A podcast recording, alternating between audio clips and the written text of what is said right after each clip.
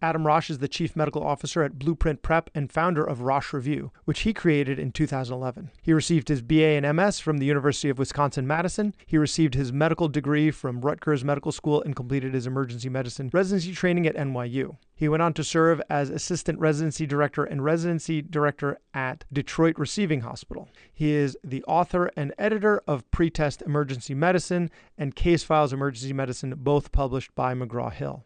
Now, there are two main components to our discussion: the origins and evolution of Rosh Review and its acquisition by Blueprint Prep. And given his career-long involvement in medical education, we also talk about both teaching and learning. And I also learned that I've been mispronouncing Rosh Hashanah, or I guess Rosh Hashanah. Welcome to the Physician's Guide to Doctoring, a practical guide for practicing physicians. Dr. Bradley Block interviews experts in and out of medicine to find out everything we should have been learning while we were memorizing Krebs cycle. The ideas expressed on this podcast are those of the interviewer and interviewee and do not represent those of their respective employers. And now, here's Dr. Bradley Block. Adam Rosh, thanks so much for coming on the podcast. It's great to be here, Brad. So first, let's talk side gig. All right, tell us about the origins of Rosh Review. So it's interesting about the origin of some people call it Rosh Review or Rosh Review. Either one works. The origin is really one of irony. And to really understand, you have to go back to kind of some personal struggles that I had and some failures that I had. After my second year of undergraduate college, I had a 2.1 GPA. I was on the verge of probation. And, you know, I had a moment of reflection and trying to understand what I really wanted out of my life. I was pretty successful in high school in athletics, and then that all came to an end when I went to undergrad. And so I was kind of lost for a while. And what I realized is I really wasn't believing in myself at that time. And I never learned how to learn. So I think when you combine the idea of someone who wants to get better at something and someone who isn't afraid to look like an amateur at something, that's a very powerful combination. And so at that moment, I had made a commitment to myself that I'm going to kind of redo my own education. And I spent the next few years kind of reading every book I could get, relearning grammar and spelling and vocabulary. And I did all of this because I knew I didn't really have the foundation that I needed. And as part of this, I decided to try to go to medical school because I figured it was one of the most difficult tasks that you could do as far as a career goes. And so I set on a path and got into medical school. And it was in medical school that I really started loving education, loving teaching. And I would really consider, you know, my brain was almost like a hypertrophying, right? I had acquired and accumulated all of this new knowledge and ability to study that I wanted to give back. And so I started tutoring and teaching throughout medical school and into residency.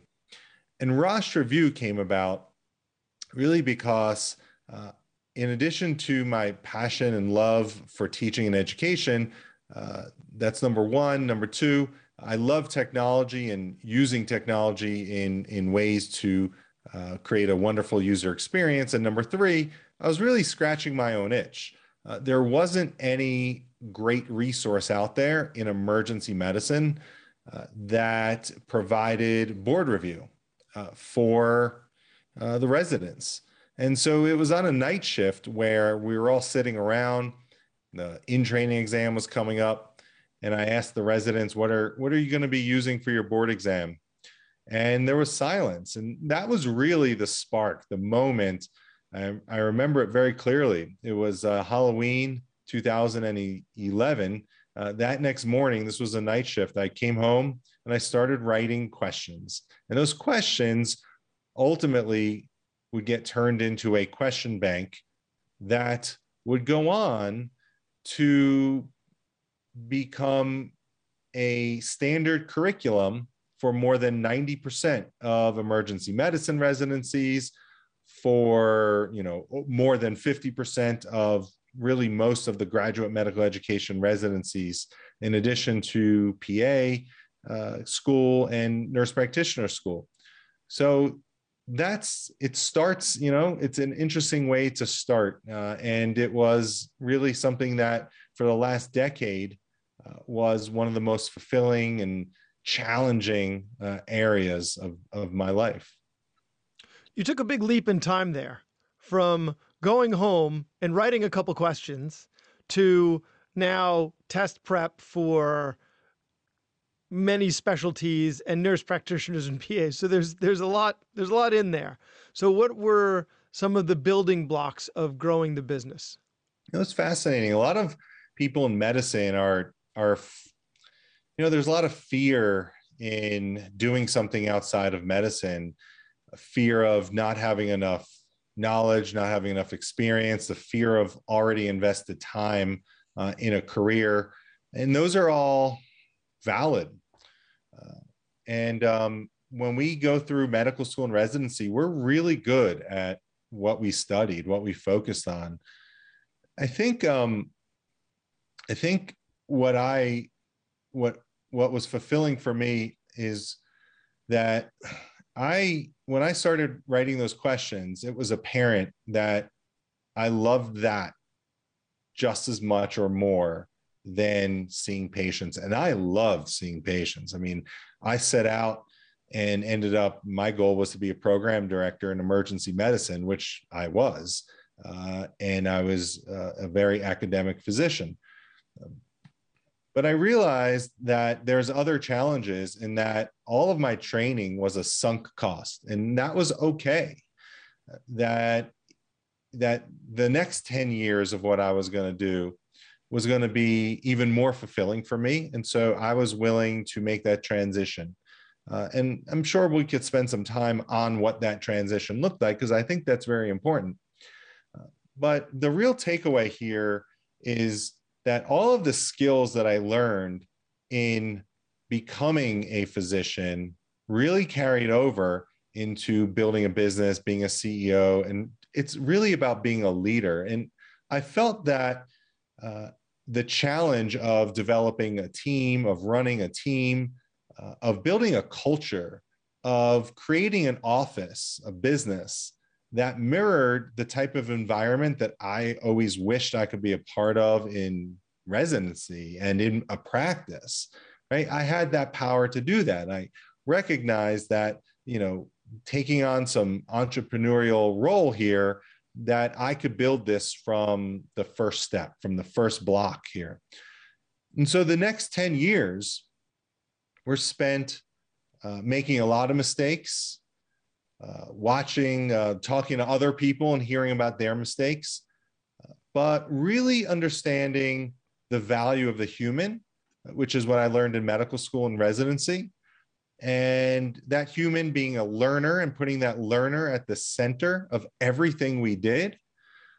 And for my coworkers who I worked with, you know, I considered them just like colleagues, and trying to build an environment, a culture that supported their needs, whether they had a family, whether they wanted to be challenged, whatever it was, because I was still working full time. And so this was really never about the money, which was really interesting characteristic of building this business, because I knew if it failed, I always had a backup plan, which was practicing medicine, which I was just fine with.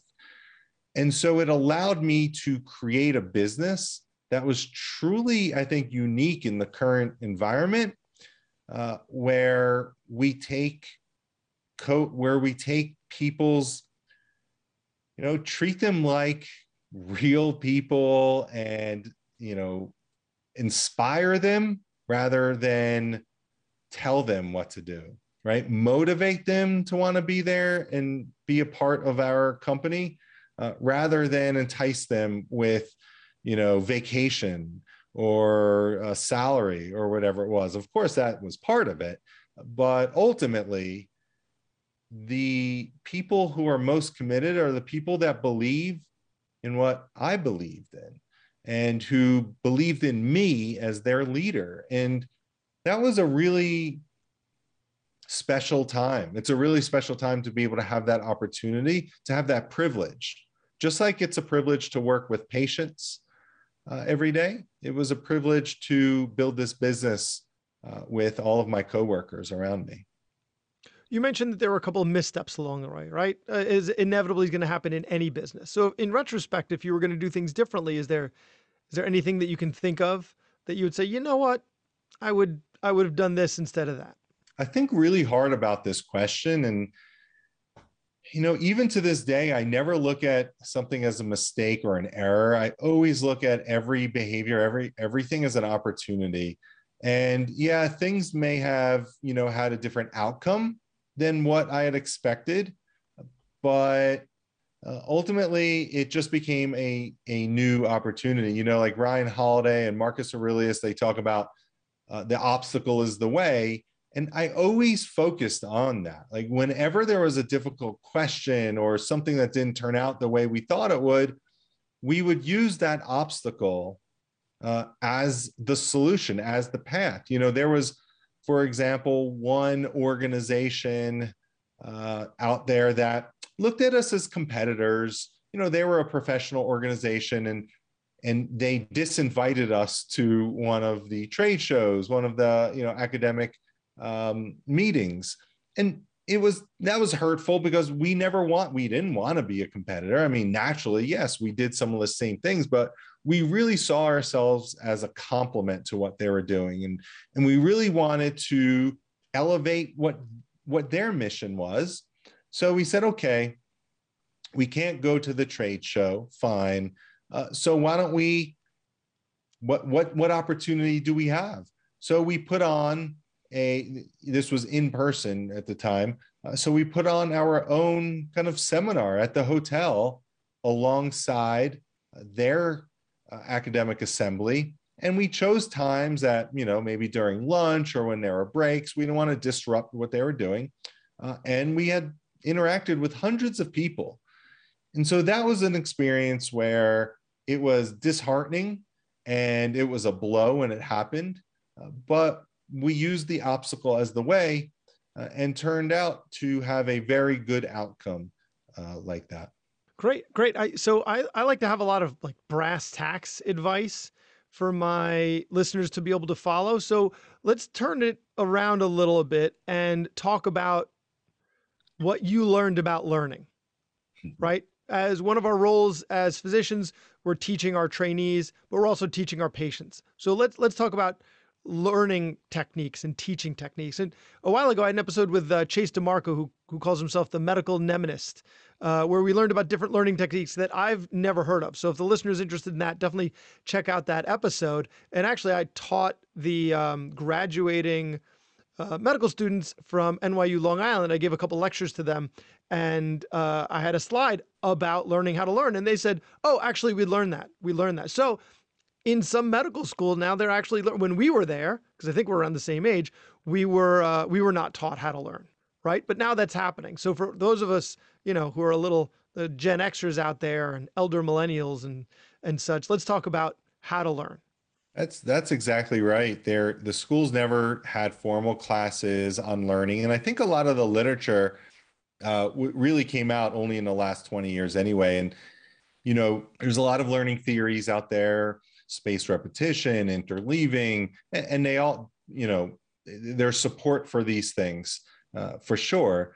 I think when you talk about learning, you could apply. What I love is looking at other disciplines, and I think about learning as no different than athletics and becoming an elite athlete. And how do you become an elite? What's the difference between an elite athlete and someone who just plays, you know, on a high school sports team?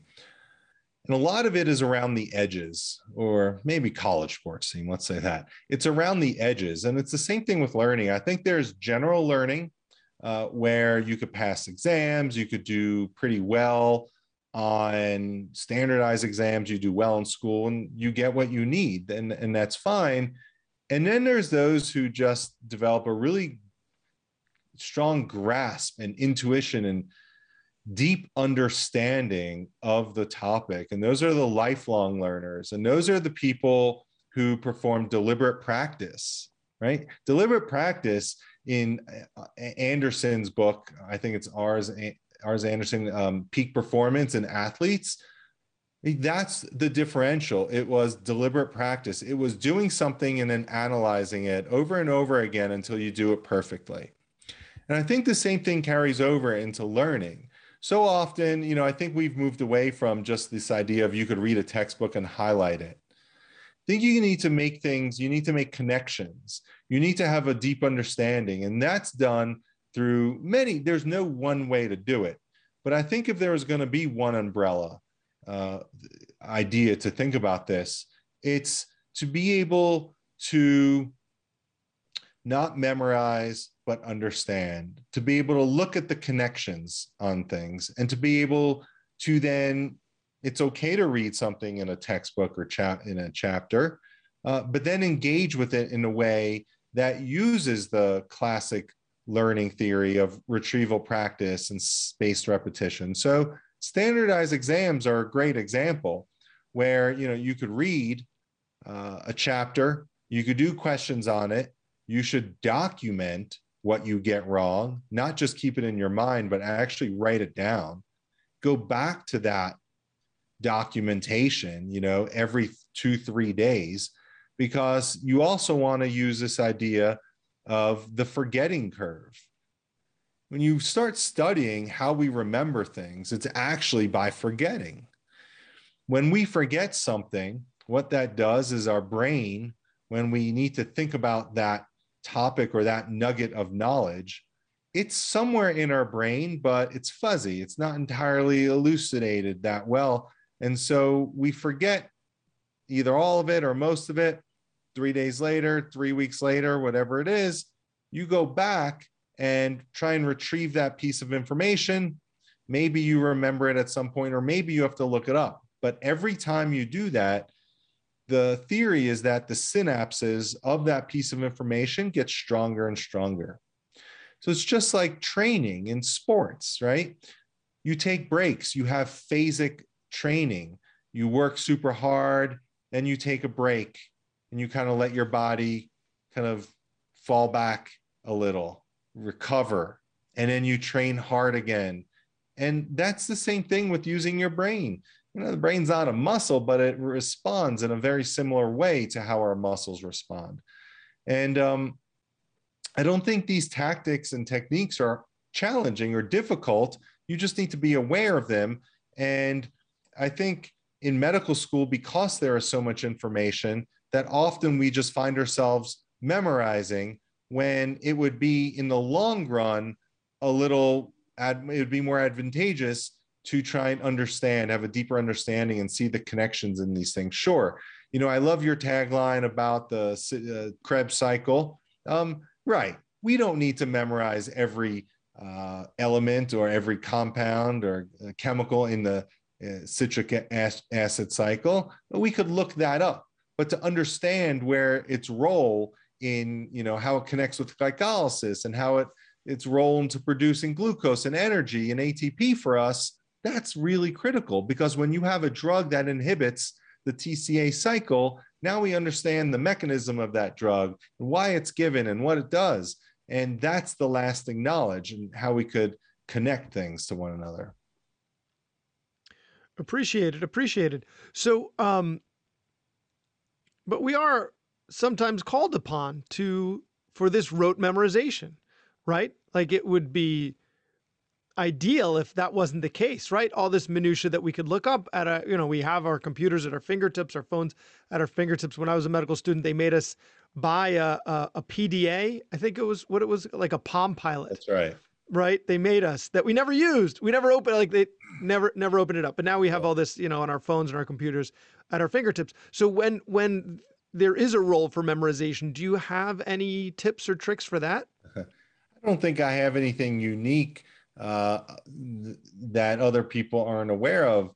You know, there's lots of great memory pyramids, I think they're called, memory castles. Oh, memory palace. Yeah. Memory palaces. Yeah. You know, that idea, like when I interact with those types of strategies, and that makes sense to me, right? In medical school, some of the things that are most vivid to me are, you know, Clinical Microbiology Made Ridiculously Simple.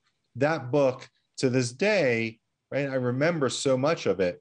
And I think it's about, you know, the memorization part is relating things, but here's the issue where, you know, when we talk, memorization doesn't go into long-term memory. Most of memorization doesn't go into long-term memory. There certainly are things, but then it's no longer really memorization. Then it's really association. Somehow, whatever it is, whether, you know, I could recite all of the states in alphabetical order, and I could probably do it under a minute due to a song that I learned when I was in like 5th grade. So, you know, I memorized it at that time, and now somehow my brain has put it in its long-term memory.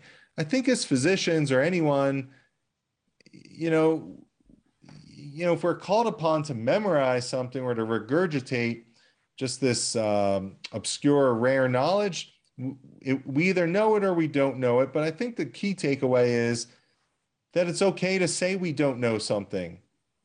I think that's more powerful. And I think from the patient standpoint, how we deal with that to say, you know, you don't know what the answer is, but I'm like the classic, right? I'm going to let you know. I'll get back to you on that one. Is probably the right way to go with that.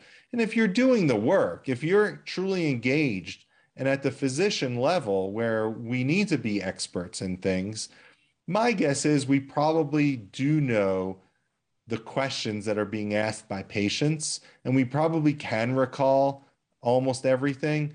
If we're in a conference, I think people would totally understand if you can't recall something. There'll be someone in the audience that could help out, I'm sure.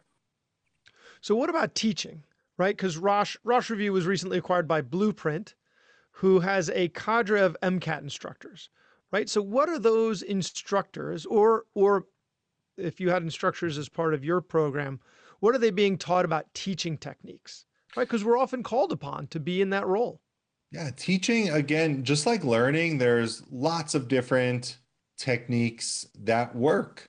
And when Blueprint was founded, it was the idea to kind of move away from the rote, you know, the lecturer just standing up and going over lecture notes. And I think probably most of education has moved away from this, but, you know, surprisingly, I still see it more than I would like to. The Blueprint educators and teachers, their real focus is, how do you make the interaction enjoyable, lighthearted, bring in comedy. You know, Blueprint is a Los Angeles company. It's an LA company. They have videographers lining up, right? There's Hollywood is right there. So they are easily able to harness those resources to combine with their ability to, first of all, they are, you know, they have real command of that material. So you have teachers who may not truly grasp a concept and have a hard time explaining it, but by explaining it, they'll get better. When we identify who's going to be a teacher at Blueprint, just like a question writer, author at Rosh Review, you know, we look at what's their experience teaching, what's their experience with how well they've done on standardized exams so that they could have a real grasp. Doing well in a standardized exam, though, doesn't mean you're going to be a good teacher, right? No way. So they go through rigorous perform, you know, they do the teaching, they get evaluated, and then they become a teacher. I think the key is engaging students keeping your sessions to a digestible amount of time where the information's digestible in a certain amount of time, 20 minutes, take a break, another 20 minutes, take a break. You just want to think about, we know that people's attention span starts kind of drifting away if you don't change up the what's being communicated. In 20 minutes, you're going to start losing people. We should probably transition to something, because I'm going to start losing people because we're probably about at the 20-minute mark. We're at 20. I was thinking the same thing. We're at the 20-minute mark right now. So you mentioned, okay, so when you're teaching, you said using humor to keep people engaged, or any way you can keep it lighthearted and engaging, and also keeping it in small enough nuggets before transitioning to make it all digestible. Anything else that you'd recommend to keep the audience engaged? Yeah, we use, a lot of animations, right? A lot of visual diagrams, so that the speaking or the teaching itself is reinforced by a whole nother part of the brain that's seeing relationships through graphics, through illustrations, through animations. And I think the combination of that is extremely powerful because that starts now, people start being able to recall those types of imagery, and it helps them when they leave that lecture, when they're studying on their own, that it's something that stays with them much easier than, 10 minutes of a lecture on, complex material. Yeah. Are you still practicing right now? So I practiced up until 2019, and I stopped practicing because I ruptured my bicep tendon in my left arm. So that was the reason why the first time I ever stopped practicing. I was taking a car carrier off of my car, and there was a pair of skis in it that I didn't know was in it. And I knew right when it happened, I knew exactly what it was, didn't go to the ER. Because I knew there was nothing in the ER anyone could do, but I did have surgery on it, and I repaired the tendon. And then physical therapy was about 6 months, and I haven't gone back since then. So my sole focus, which was very interesting up to that point, I was balancing my time between being an educator, working at Rosh Review, running a company, and working clinically. And now my sole focus is being an educator and helping to really, how do we take Rosh Review and take advantage of all of the support that Blueprint has been able to provide for us.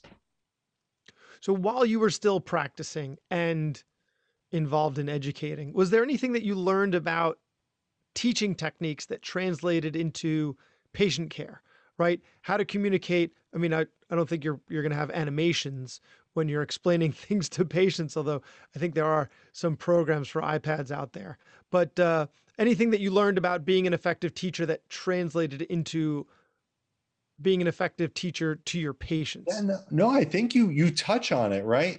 I think so often when I see physicians, and being a patient myself, or my child being a patient, or my wife being a patient, right? We're attuned to what's happening in that transaction of knowledge, right? Where I'm watching physicians and how they're communicating. And sometimes you come across ones where you say they get it. And other times it's really disappointing. I think it's challenging no matter what as a physician, because our time is limited, and there's a lot of pressures today than there were probably then 20 years ago. But using techniques as simple at the bedside as diagrams, as stories, as relatable examples, all work super well. It's easy for us to speak in the scientific language, in the medical language, but we forget right? We have the curse of knowledge. We forget that our patients know nothing about what we're trying to tell them. And it's the same thing with students. We have a curse of knowledge in that we assume often that our learners are understanding the things that we are taking for granted in that understanding.